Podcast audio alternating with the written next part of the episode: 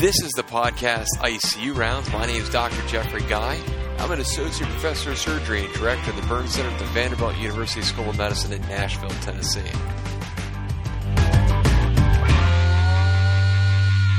The topic we're going to discuss is that of smoke inhalation, and it's important to recognize that smoke inhalation is one of the most common cause of fire-related deaths.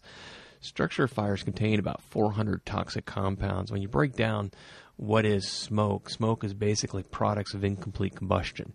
And it basically results in a particulate matter, or for lack of a better descriptor, dust. And that dust then is inhaled and it has toxic effects on the airways and the lung parenchyma.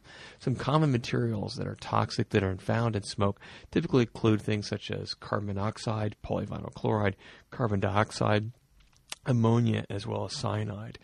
Now, the isolated smoke injury, um, basically somebody who is involved in a structure fire, inhales smoke, but doesn't have associated uh, burn injuries, has a mortality rate of approximately 10%. And that's referenced by Thompson and colleagues in the Journal of Trauma 1986, volume 26, pages 163 to 165. Now, when you combine a smoke inhalation injury with a thermal burn, that will actually increase the mortality rate um, to about 20% for the smoke inhalation. Now, that has to be compounded with what is the mortality of the other associated trauma, be it a 50% burn or multiple fractures. Um, so, smoke inhalation is clearly problematic in, in taking care of patients with uh, uh, burn related injuries. Now, there are several elements of a smoke related injury. There is the asphyxiation, there is the actual thermal injury of inhaling heated gases, and then there's what we call delayed toxic lung injury. Let's take what some people would consider perhaps the most obvious, and that is the thermal injury of inhaling hot gases. Now, direct thermal injury to the mucosa of the tracheobronchial tree is actually pretty rare. It's usually limited to the upper airway above the vocal cords. Now, we are pretty adaptive that when we inhaled superheated gases uh, or hot gases, what happens is the vocal cords will reflexively adduct or come together, protecting the lower tracheobronchial tree from the heated gases. Now, steam is a better conductor of heat than dry air, and steam can be cause severe injury to the lung. Now, what is this? You may remember from uh, high school chemistry, but there is basically heat carrying capacity. Um, and um, what is the heat carrying capacity of steam versus dry air? Uh, steam is several hundred times a better carrier of heat. So when you inhale steam, what you're able to do is you're able to transfer that energy, the thermal energy, uh, from steam much more readily than you can by inhaling dry air. Um, and this is further described in an article by Zikria and colleagues in the Annals of Surgery back in 1975. So none of this is actually very new. Now, when you inhale uh, smoke, many people will get carbonaceous debris or soot. This of it by itself is not toxic. We don't necessarily know what the carbonaceous debris is. We don't know what it potentially is, but what it does is it acts as a marker that the patient has been exposed to a significant amount of smoke and that they are at risk for developing the delayed complications uh, associated with a smoke inhalation. Now, so indicated a significant amount of smoke as well as the inhalation of toxic fumes, like we mentioned, asphyxiation can occur in patients who have been in structure fires and associated smoke from the typically from carbon monoxide as well as cyanide. Now, delayed toxic mediated lung injury may not occur for 24 to 48 hours after the initial smoke exposure. Now, this is what we typically will see in an intensive care units. Uh, recently, uh, here at Vanderbilt, we've had several patients um, who have gone through this initial 24 to 48 period where you're resuscitating them, and we actually call this the honeymoon period. So, for example, a patient comes in, they have an 80% burn, they have these horrific injuries, you do escharotomies, you put lines in, you start your Parkland resuscitation. The patient may be hypovolemic, they may be oliguric, but this is actually the honeymoon period. This is when things are actually pretty good because typically after about 48 hours, you begin to experience severe pulmonary dysfunction. The patient becomes very difficult to mechanically ventilate, may be associated with severe hypoxia. And you have to know that this period of uh, worst times are coming after that initial 24 to 48 hour honeymoon period. Now, um, in management of the airway, about 20 to 33 percent of patients um, who have smoke inhalation will have some degree of airway obstruction. Airway control, um, it is better to uh, place an endotracheal tube under uh, elective or controlled circumstances than wait for a patient to get a critical airway narrowing and having to do emergency airway procedures, or worse yet, not be able to get the airway. Now, when somebody has uh, airway edema, they'll typically uh, take on a posture that I'll typically refer as tripoding. If you've ever seen a patient who has uh, epiglottitis, that's typically what the patient will look like. Uh, the person who's best able to manage a patient's airway is most commonly the patient. And so if they have swelling of the upper airway, the epiglottis, they'll typically kind of lean forward, drooling, and be actively controlling their own airway. If you've ever seen anesthesia, uh, when it comes to management of difficult airways, they will do nothing quickly. They will not speak fast. They will not move fast. In a lot of those circumstances, the intubations will be done as an awake intubation. Next comes a discussion regarding the asphyxiants. And back in 2007, we did a podcast uh, specifically on carbon monoxide and cyanide. We'll go over that a little bit here.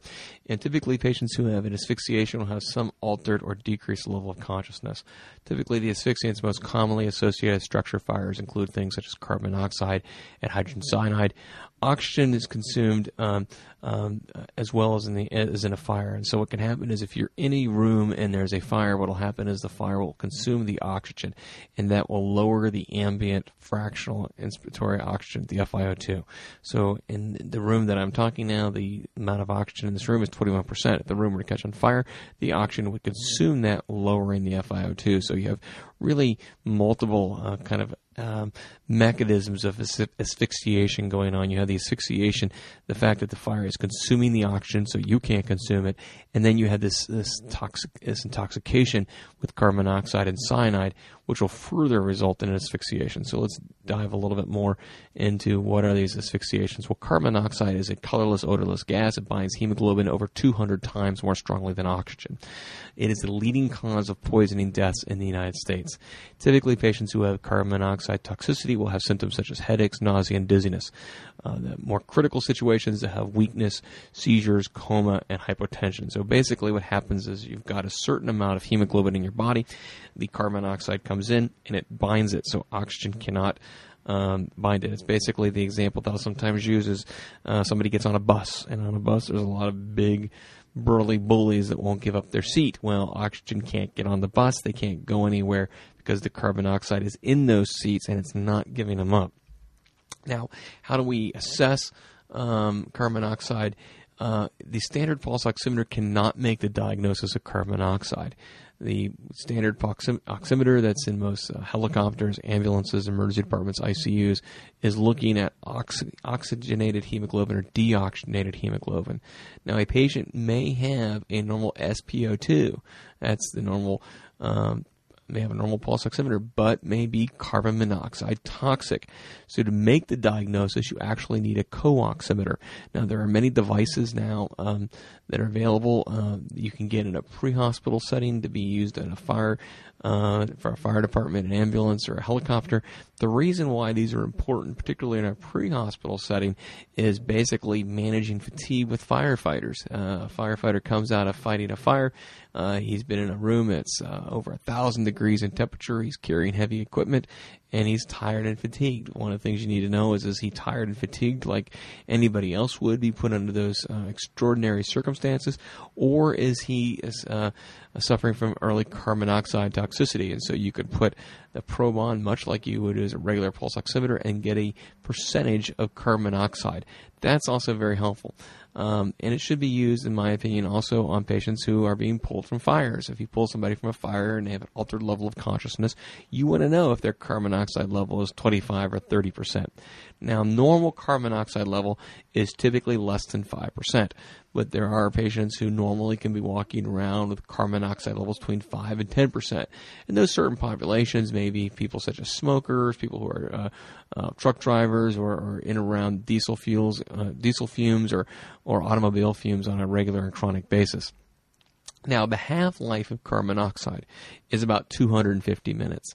Um, and what that means is that it, in about four hours it takes to take somebody's carbon monoxide level down by half if they're breathing room air. That's 21% oxygen.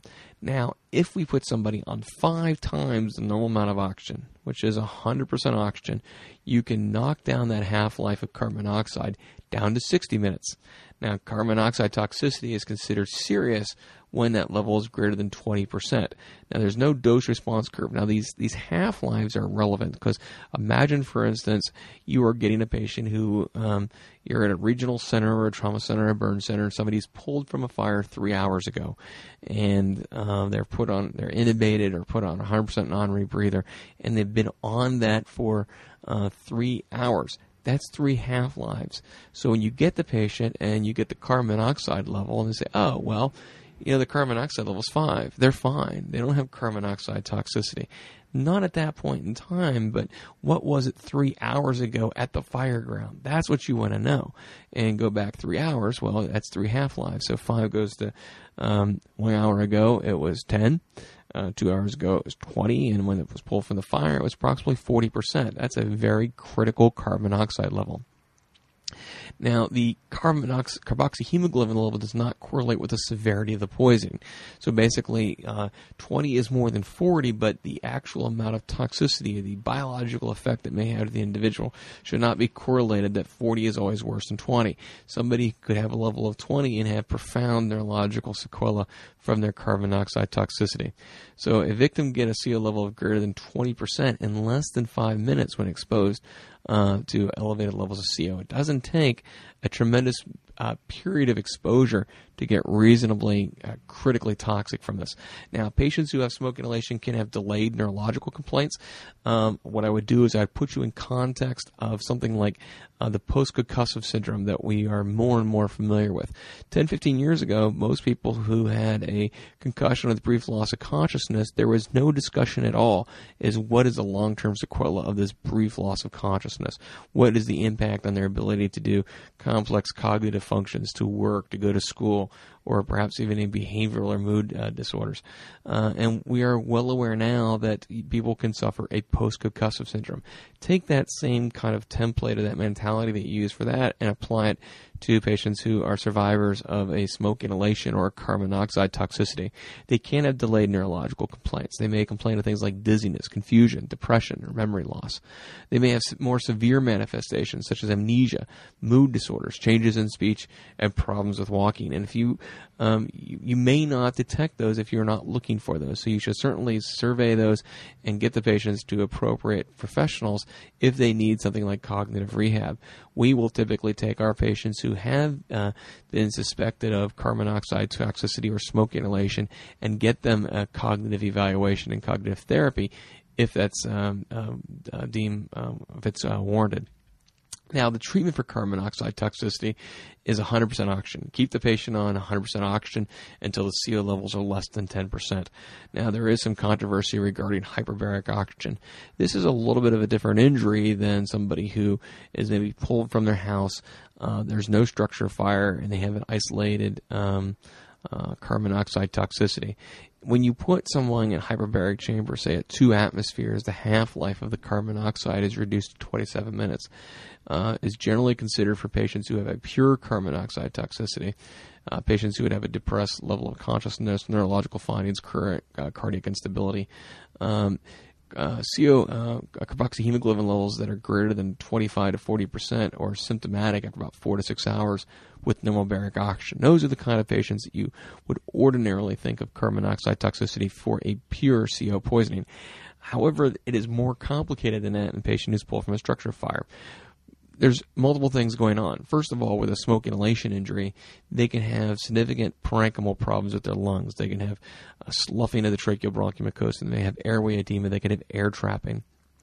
And that can be problematic when somebody is put in a hyperbaric chamber. That is different than somebody has a pure carbon monoxide toxicity. For example, if we change the scenario and imagine that we have a patient who we are treating who has a pneumothorax, and the patient is going to be transported by helicopter to your local trauma center, and you put the patient in the helicopter without decompressing the pneumothorax, everybody who takes care of patients in that scenario would know that that is the wrong thing to do. Why? You'll remember from chemistry in high school that as the, the, volume of a gas will change with the atmospheric pressure. So if I take um, a pneumothorax that is 400 cc's, and I take somebody up to altitude where there's less barometric pressure, the size of the pneumothorax will predictably increase. Now, the converse is true too, that we have a lot of air trapping in the lung.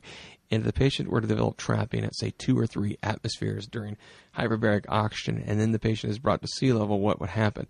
Those areas of air trapping will increase uh, with decompression back to uh, normal baric pressure. Other things that happen is that taking a patient with a 20 or 30, 40, 50, or whatever percentage burn and putting them into a hyperbaric chamber has significant logistical issues. Uh, these patients are not easy to gain access to. Uh, there may be difficulties in uh, getting resuscitative equipment or even uh, critical care nursing to the patient. So it's not as easy as it may initially appear when you see it initially in writing.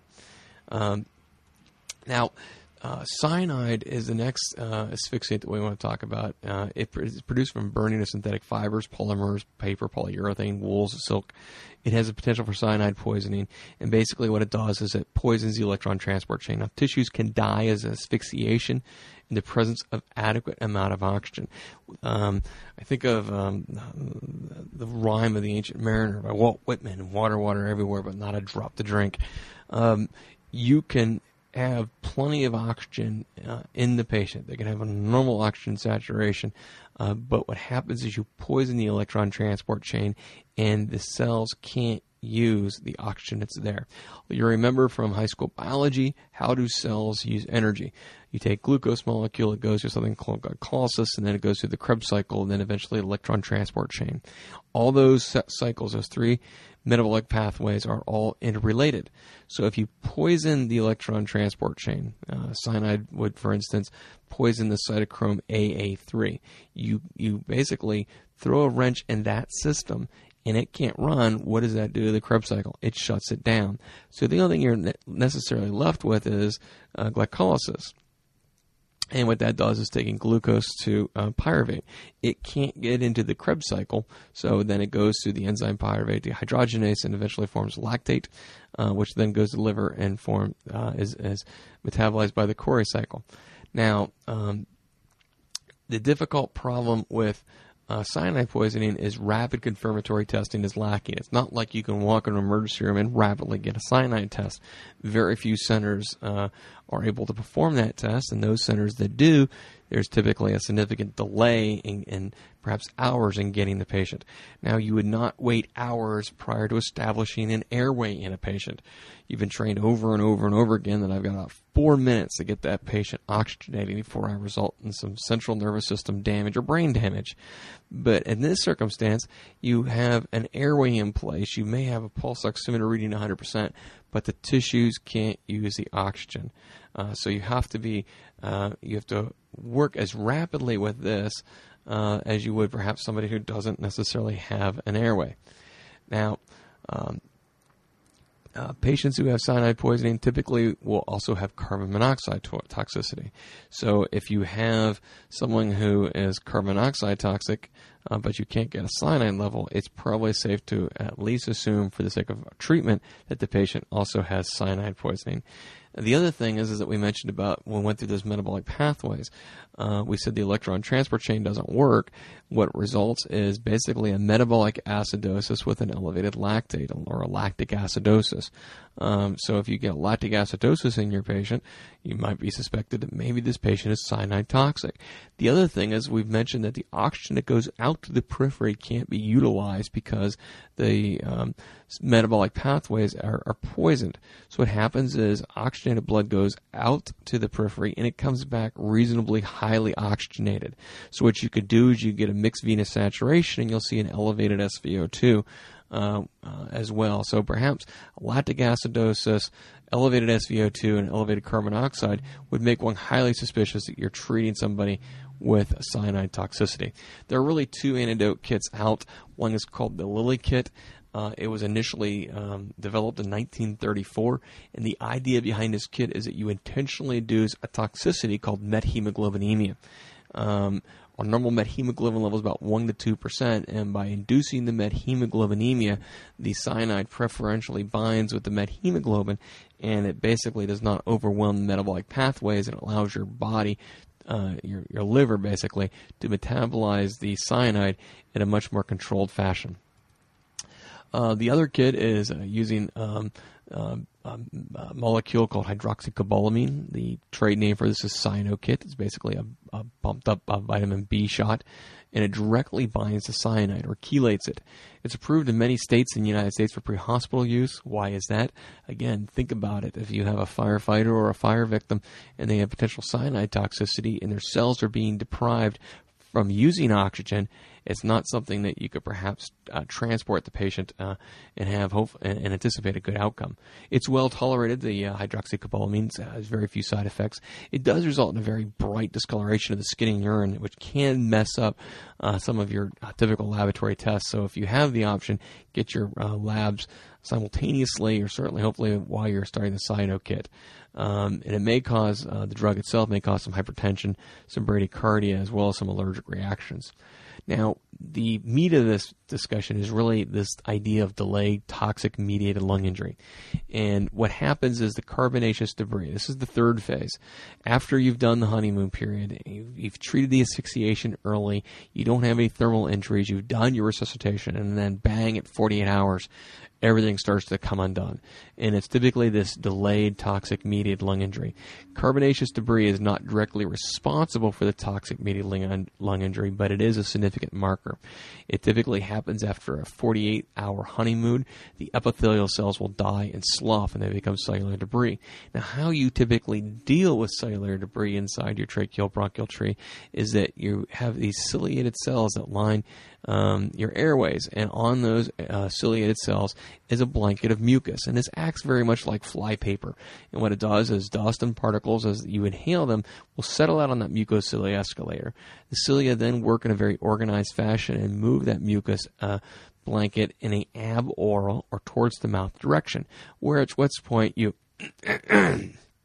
you might clear your throat and then you swallow that, and then it is eliminated through your GI tract.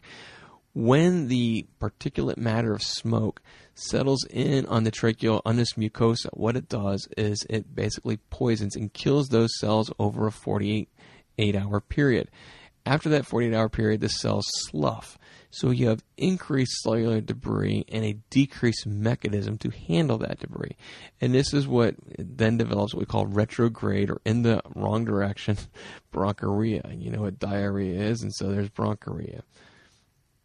Now, the assessment of smoke inhalation. You want to uh, be concerned that somebody has smoke inhalation if they have facial burns, singed nasal hairs, or history of being in an enclosed space.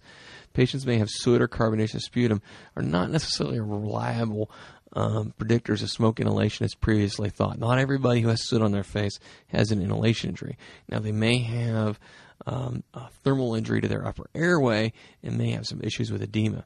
Now, things like such as hypoxia, rales, and wheezes, these are rarely present on admission. So, don't rule a patient out just because they have clear uh, lung sounds. Now, if they do have hypoxia, rales, or rhonchi, it's an indication that the patient does have a pretty significant smoke inhalation. So, the presence of those physical findings can rule in a smoke inhalation, but it can't rule it out. The chest x ray is often normal. When it is abnormal, it's an indication that you have a severe injury. About 66% of uh, patients will develop uh, changes on chest X-ray within the first five to ten days. So it, it, may occur, but it not may not always occur when you're first assessing the patient in the emergency department. And you also need the chest X-ray to really establish a baseline. You need the film, but you're not going to make any diagnostic decisions based on it. Bronchoscopy. Uh, when you do bronchoscopy, you're looking for soot, edema, ulceration, and necrosis. Now, when you do a bronchoscopy, uh, people will typically advance the scope past the endotracheal tube. And I would tell you to go slowly through the endotracheal tube. Look through the endotracheal tube because if they're getting soot, the soot, we want to know about what's happening basically below the vocal cords. And typically, the endotracheal tube is advanced several centimeters past the vocal cords before you get out into the distal trachea. So as you're passing down through that endotracheal tube, take a chance and, or take a, an opportunity and just slow down and glance through that plastic and see if you see any carbonaceous debris. Uh, you may see just uh, some black peppering uh, or soot of the airway. Um, and what you really have a difficult time doing is does the amount of soot correlate with the magnitude of the inhalation injury? And the answer is no, it doesn't. You either have it or not. It's a positive or negative test. Now, when you look for edema, when you're looking at edema, normally the uh, trachea has uh, cartilaginous rings, and often you could see those are sharply demarcated. The normal color of uh, the tracheobronchial mucosa is kind of a beige color, like a, a pair of uh, uh, khakis, for instance. But if you start seeing blunting of those cartilaginous rings, that may be an indication of an, an edema process. Sometimes you'll actually get uh, cobblestoning appearance uh, or ulcerations, and that is indication of a much, much more um, severe inhalation injury, and it's really a life-threatening condition. Um, you will identify twice as many patients using bronchoscopy than which you would just uh, find based on physical signs or symptoms. Um, bronchoscopy is considered positive only if there are positive findings. Um, absence of findings on bronchoscopy should not be used to determine that a patient does not have uh, suffered from an inhalation injury. So again, this is another circumstance where positive is positive, but negative is not negative. If you have positive findings on bronchoscopy, your patient has a smoke inhalation. If you have negative findings on smoke inhalation, it does not mean that your patient has not suffered from a smoke inhalation injury. A normal bronchoscopy does not indicate the absence of an inhalation injury. It's very important. Now, the management airway, again, edema is perhaps the most feared complication when caring for a burn patient. Some degree of airway obstruction occurs in about 20 to 33 percent of hospitalized victims with smoke inhalation, and the provider with the most experience in airway skills really should be responsible for the management of that airway. Bronchodilators, uh, when you inhale smoke, again, we've uh, tried to articulate that it is a chemical tracheobronchitis, and that may cause some wheezing and bronchospasm. We like racemic epinephrine as an aerosolized therapy, um, and the reason why is that if somebody's having bronchospasms, well, why can't I use something like albuterol? You can use albuterol; it's a nice beta agonist. But the nice thing about racemic epi is that we're typically dealing with a multifaceted injury, and one of those uh, one of those patterns of injury is edema of the airway. And since racemic epinephrine has a alpha component to it, it can cause vasoconstriction of the small blood vessels of the uh, airway, the mucosa, and hopefully reduce some of the edema. So that's why we prefer racemic epinephrine. Other uh, uh, elements of the management include things such as N-acetylcysteine and heparin. And we uh, can use a nebulized N-acetylcysteine and heparin mix. There's been articles done by Desai and colleagues, and they've been printed in the Journal of Burn, Re- Burn Care and Rehab. And perhaps that needs to be a topic for a separate podcast. But those uh, uh, N-acetylcysteine or Mucomyst is, is commonly known as a mucolytic, breaking down some of the uh, chemical bonds and mucus and making it more thin. And to some degree it does that, but that's not the intent of why we use it under this indication.